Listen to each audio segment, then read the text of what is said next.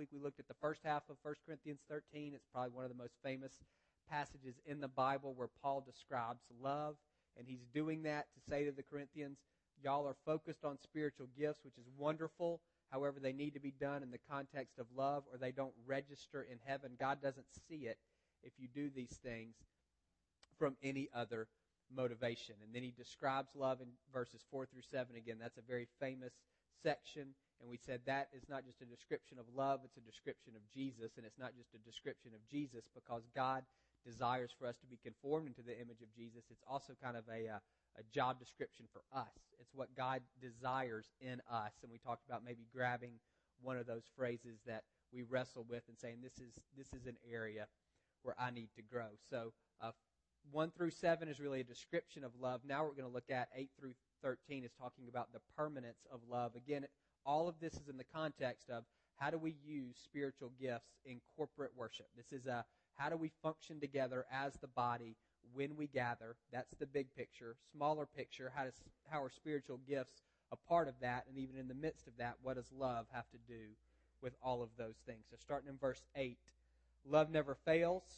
But where there are prophecies, they will cease. Where there are tongues, they will be stilled. Where there is knowledge, it will pass away. For we know in part and we prophesy in part, but when perfection comes, the imperfect disappears. When I was a child, I talked like a child, I thought like a child, I reasoned like a child. When I became a man, I put childish ways behind me. Now we see but a poor reflection as in a mirror, then we shall see face to face. Now I know in part, then I shall know fully, even as I am fully known. And now these three remain faith, hope, and love. But the greatest of these is love. This idea that love never fails, that's really what everything that follows is about. It's explaining this idea that love never fails. That looks backwards. Love always perseveres. That was the last thing Paul said. It's tenacious. It never gives up.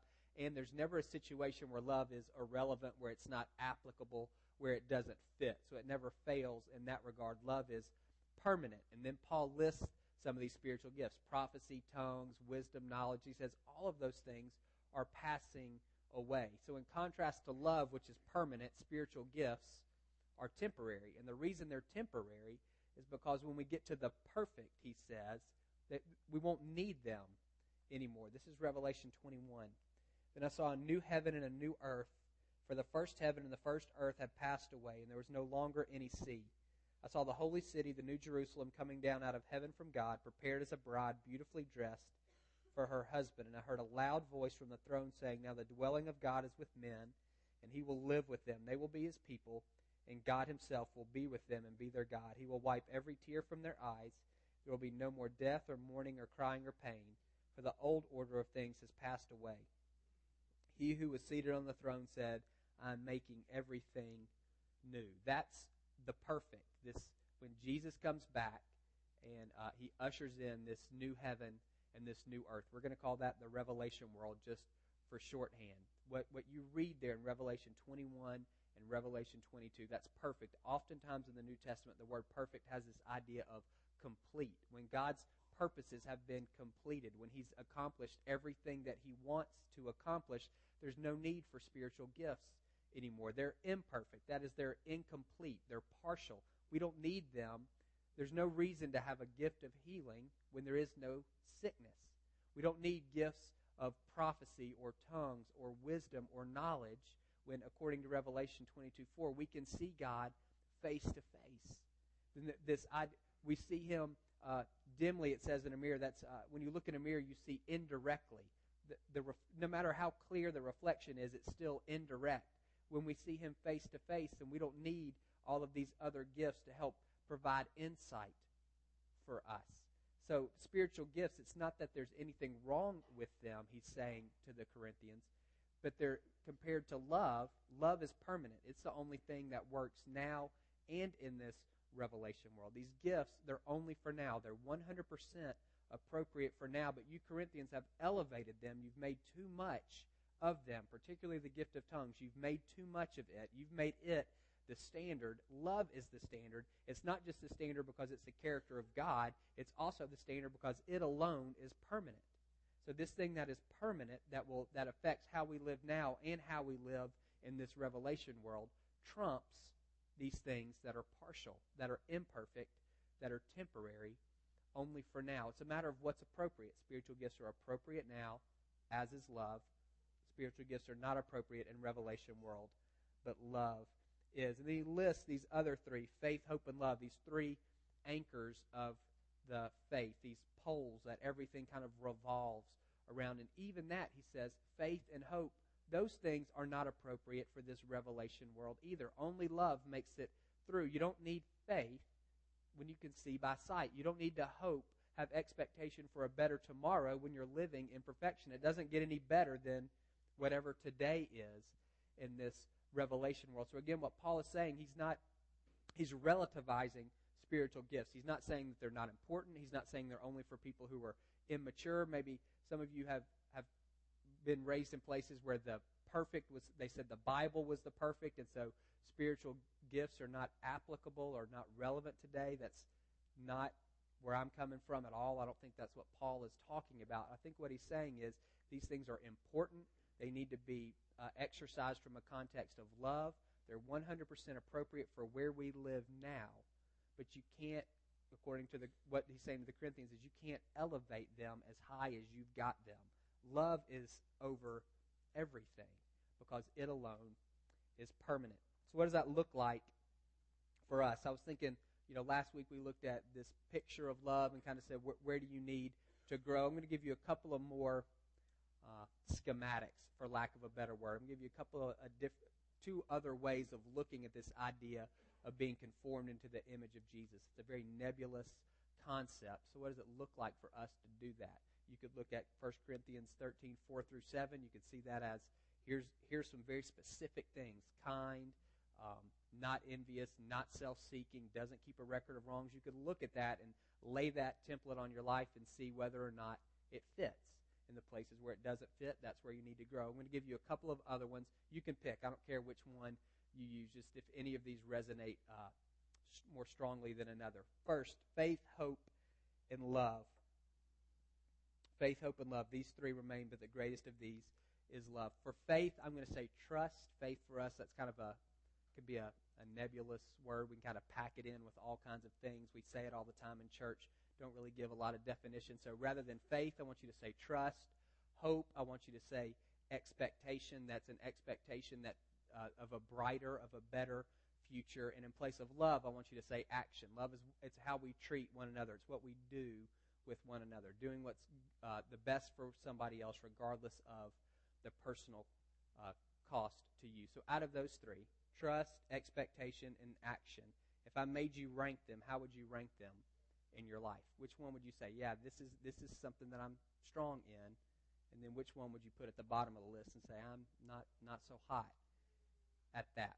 1 Thessalonians 1 3 says this We continually remember before our God and Father the, your work produced by faith, your labor prompted by love, and your endurance inspired by hope in our Lord Jesus Christ. Work produced by faith, labor prompted by love, endurance inspired by hope. These aren't just kind of warm, fuzzy feelings, or really not even just thoughts that we have. All of these things play out in our life. You can see how love plays out. It's an action. Uh, the way hope plays out is you don't give up. You don't quit. I think faith for us, it's a little trickier to see how does faith actually play out. He says your work produced by faith. What is that work? Now, here's a question that you could ask yourself. If I were to say, demonstrate for me, let show me something in your life. Show me a decision. Show me a lifestyle choice. Show me something that would demonstrate that you trusted God what would you give me for exhibit A? What would be your example of this? This is trust. This is what trust looks like in my life. This thing right here is what trusting God looks like for me. It can't be reading the Bible. That's not an, an expression of trust. Going to church is not an expression of trust.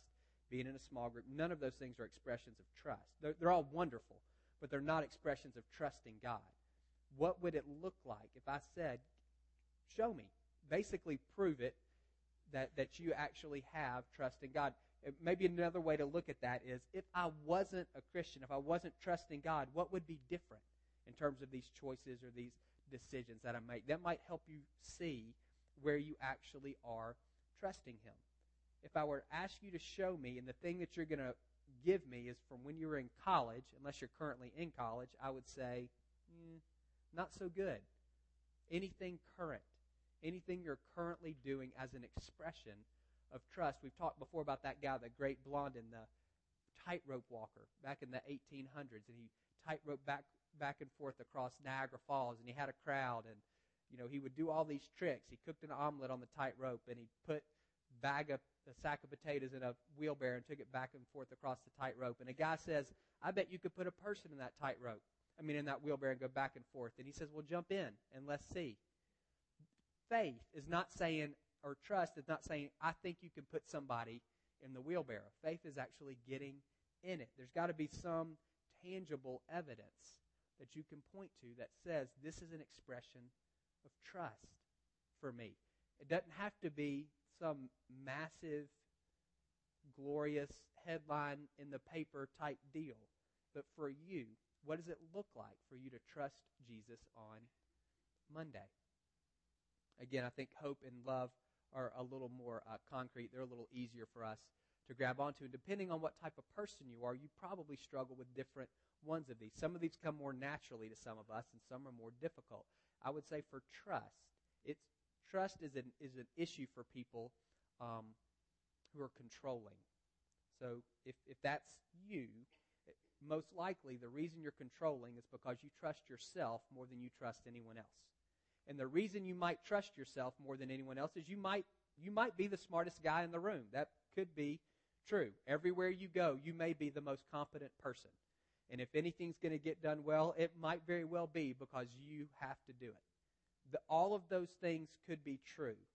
But when it comes to you and Jesus, that's not necessarily the case anymore. And it can be difficult if you go through your whole life trusting yourself to, to then put trust upon Him. Most of us don't have any issue trusting Him with our kind of eternal salvation because that's so far in the future for us, it has very little impact on what we're doing now. Most of us, it's easy for us to say, I trust Jesus to forgive me of my sins and he's going to punch my ticket when I die. It's much more difficult to think about trusting him on Tuesday. Again, if you're controlling, then it's very difficult for you. If you don't know if you're controlling, ask your spouse and they'll tell you. Or ask someone else who's close to you and they'll tell you. If you always have to drive, you might be controlling. If you go behind people and fix what they do all the time, you might be you might just have a little obsessive compulsive thing, but you might be controlling. There's not a right way to unload the dishwasher. I promise, there's not. There's not a right way to fold clothes. Uh, there's there's not. And if that's you, you could be controlling. And on those little bitty things, it could be an indication that it's difficult for you to trust God with today. You're going to trust Him with the future. You get that. But can you trust Him with today? Again, if you're someone, I would ask yourself the question Am I controlling? If the answer is yes, controlling is such a negative word, but I don't have another one. If that's you, then most likely it's difficult for you to trust Jesus with today. When I asked you and I said, "Tell me, give me some," you're probably it's probably a struggle for you to come up with evidence for choices that you've made other than salvation, to put your faith in Him in terms of your salvation, forgiveness of sins, it's probably difficult for you to come up with anything concrete that you've done that was an expression of trust in Jesus. For many of you who struggle with control, the times when you trust God is when what He wants to do and what you want to do line up perfectly, because then He's made the right decision because it agrees with you. And that's how some of you work. It's not, none of that's conscious. But again, it's kind of this curse of competency. If you're if you're the best or you're the reliable one, you're the tr- if you're that in every situation, it's very difficult to then when it comes to the Lord to kind of put yourself out of that and say I need to trust him with this. There's danger involved. You never know which way he's going to lead you. A lot of times it's murky. He doesn't give 10 steps in advance. There's not a chart. There's none of those things that can get in the way. You have to be willing to relinquish that hope for some of us, expectation is difficult, most likely because we've been disappointed. Proverbs have, says, Hope deferred makes the heart sick. It's terrible.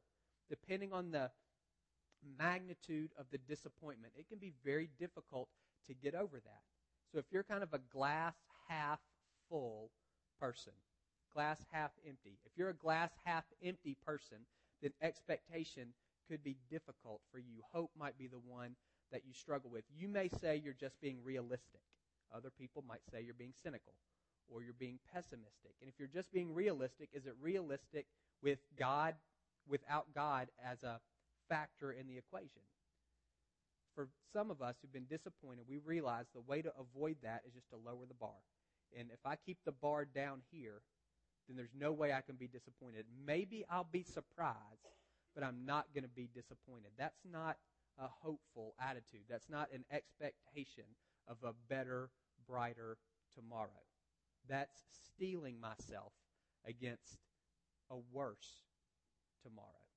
That can be even, you know, Mother's Day. For some of you, this is a little bit of a turning the knife. You want to be a mom and you're not. Or you want you have one child and you want more. There's can be difficulties around all of that. It can be easy when you've been disappointed, for instance, in that area, just to shut that off and say, eh, not so much. If God wants to surprise me, He can surprise me, but I don't have any hope that He's actually, that tomorrow is going to be any different than today. That's a life apart from God's intervention.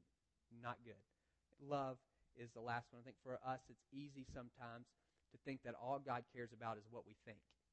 And as long as our belief system is correct, then we're good.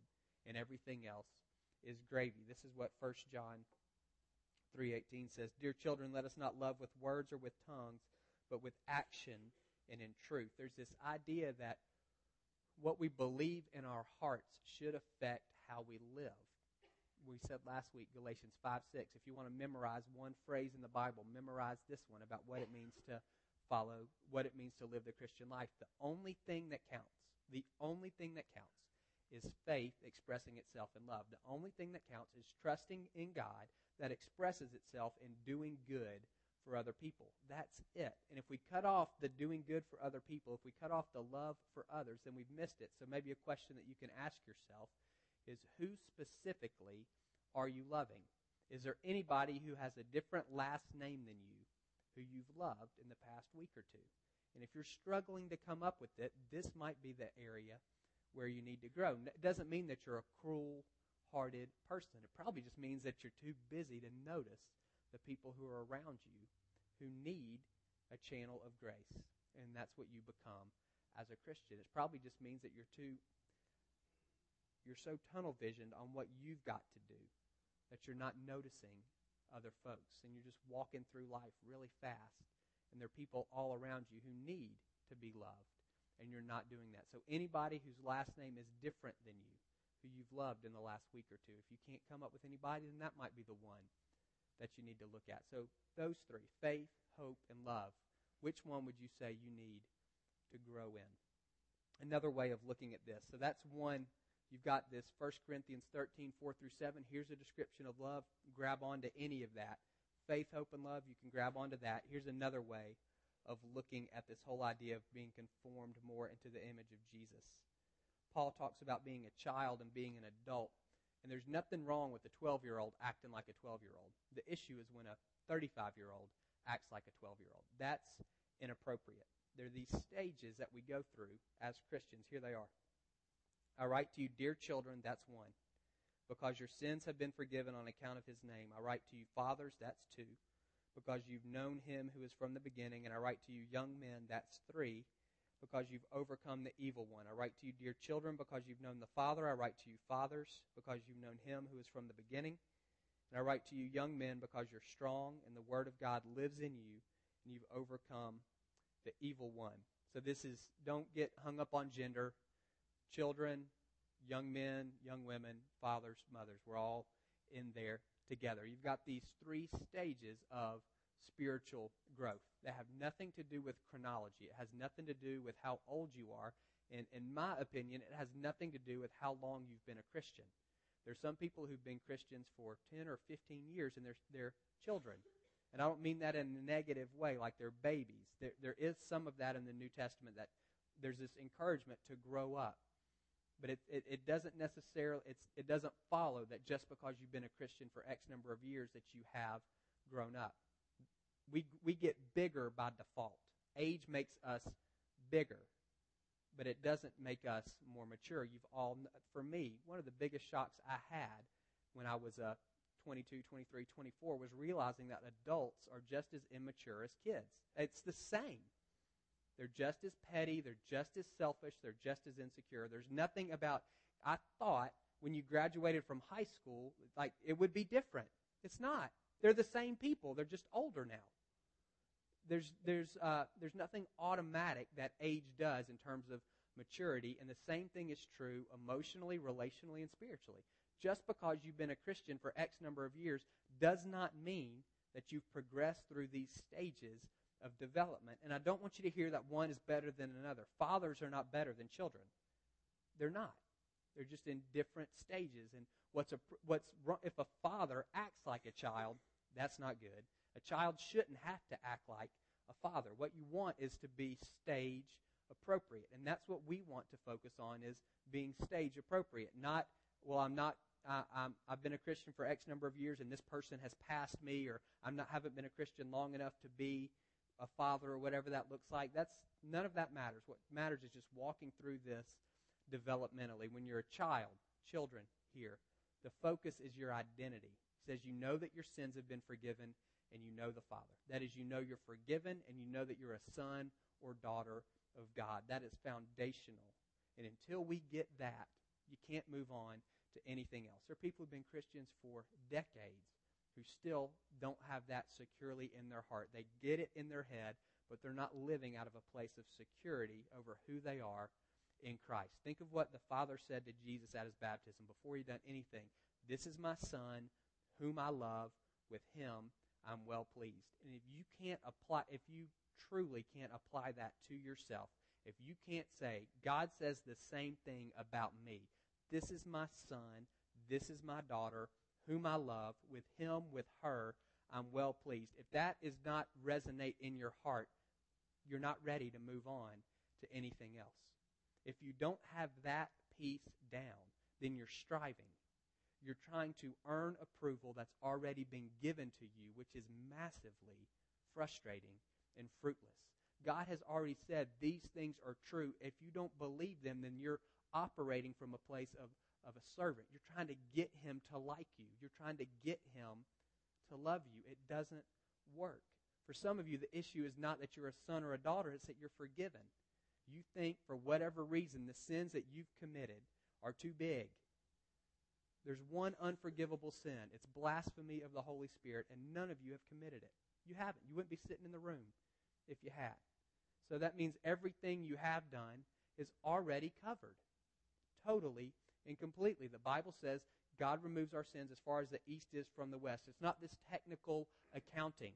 He doesn't erase with a pencil and he can still see the outline of the sin. He blots it out. It's white out. It's, he can't see any of it any longer. And for us to hold on to our sin, it's actually an affront to him. It's saying, Your blood wasn't quite sufficient for me. That's not what you're thinking, but that's what you're living. I'm not fully forgiven. If you see yourself as second class, then you see yourself other than the way God sees you, and you're saying his forgiveness extended to you was not sufficient, or his restoration to you is not complete. I don't get that. He's the one that makes those decisions.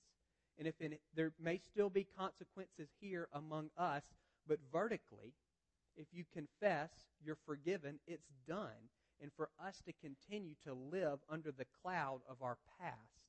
It's an insult to the Lord, is what it is. And it's damaging to us. We're staying outside the house when he's saying, Come sit at the table. That for some of you, that's the piece for you that you have to get. This idea that you are fully forgiven. If you're trying to earn it, if you're trying to work your sins off, you've missed the idea of grace completely, and you've missed what the cross is about. This idea that His blood paid the price for my sins, all of them. Everything I've ever done, everything I will ever do, no matter how heinous, it's all been covered, which is not a license to sin, it's a license to be forgiven and to not live under the cloud of those things any longer. And for some of you, that's, that's the struggle. You're in this stage. And until you get that, not in your head, but in your heart, until you can say with confidence, I'm forgiven, I'm pure, I'm white, I'm holy, I'm chosen, I'm loved.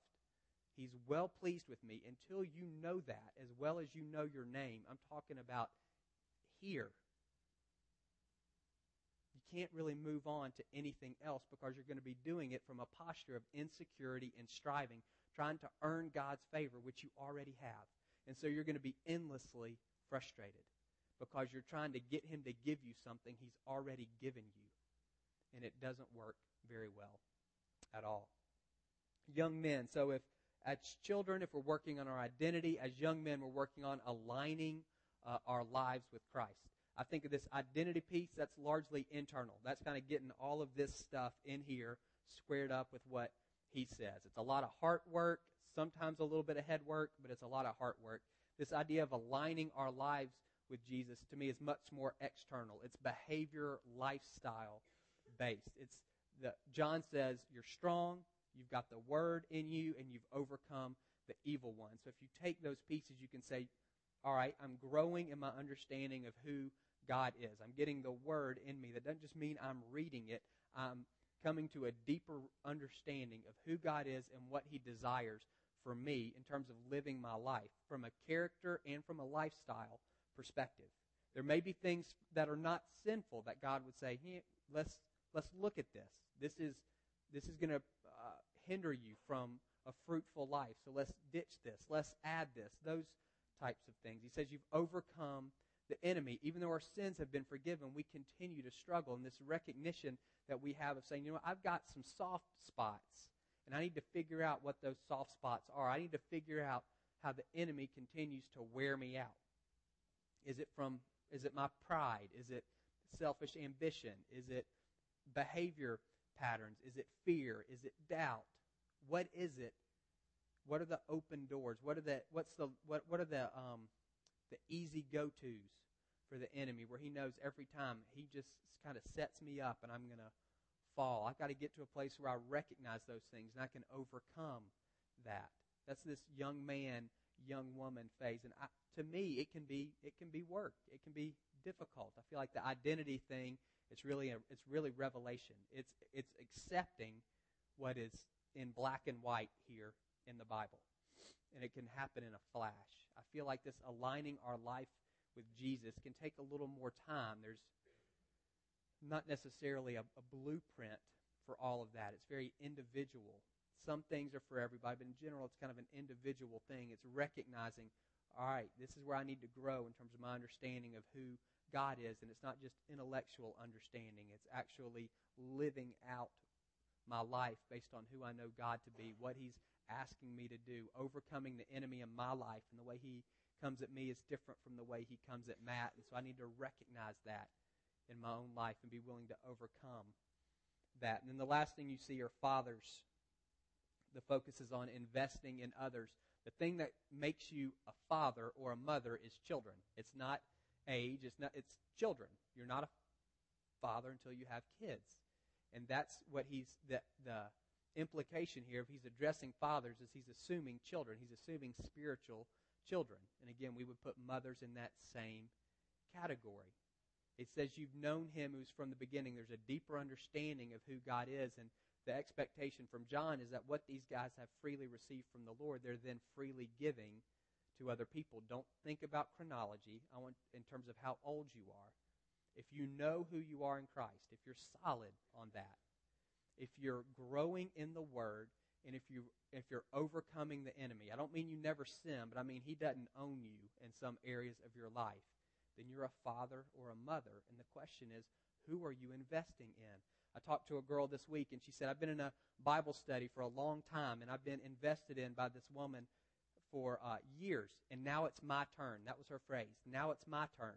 And so she's going to start leading a Bible study in the fall with some ladies who are younger than her. That's perfect. If you asked her, she's sitting in the room, she would not say, I've got it all together and I'm a Bible scholar. She wouldn't say any of those things. There's just this recognition in her that she's been given some things and now she needs to turn around and give them to other people. And there's more of you that probably are willing to say yes to that There's more of you in that category than realize, I guess is the easiest way to say that. It's easy for us to continue to push. If we see anybody else in the room who's older than us, then we assume it's not us. Well, it's them. That's them. That's for them. If you know who you are in Christ, if you're growing in the Word, if you're overcoming the enemy, then you're a father or you're a mother. And the question is, then who are you investing in? It doesn't have to be formal. You don't have to start a Bible study, but it does have to be intentional. There's no, eh, eh, the, the, this kind of investment doesn't happen randomly. You have to be intentional about saying, these are the people, or this is the person who I'm desiring to invest in. So, 1 Corinthians 13, 4 through 7. Grab onto that, this description of love, if that's helpful for you. Faith, hope, and love. Grab onto that. If it's helpful for you, this idea of children, young men and women, fathers and mothers, grab onto that. All of them are pointing in the same direction. God's desires to conform us into the image of Jesus, and He is dead set on making that happen. So that's the work that He's trying to do in your life. And so the best thing we can do is figure out what exactly does that look like so I can cooperate with you. We've said before, if we don't he'll use his hands, but if we're not cooperative, then he uses a hammer and a chisel, and that's not fun for anybody. And so we want to figure out, God, exactly what are you doing here? And I want to cooperate with you in that. And if one of these kind of schematics helps you grab onto that, that's great. If it's something else, that's fine too. My encouragement to you, ask him, where are you trying to shape me right now? Because he's not, he is. He's always at work. Where are you trying to shape me right now? Where are you trying, what in me needs to change, what needs to go away, what needs to be added to make me more like Jesus. And you might can list 25 things. He's not doing 25 things. He's doing one. You want to figure out what that is so you can cooperate with him. Let's pray.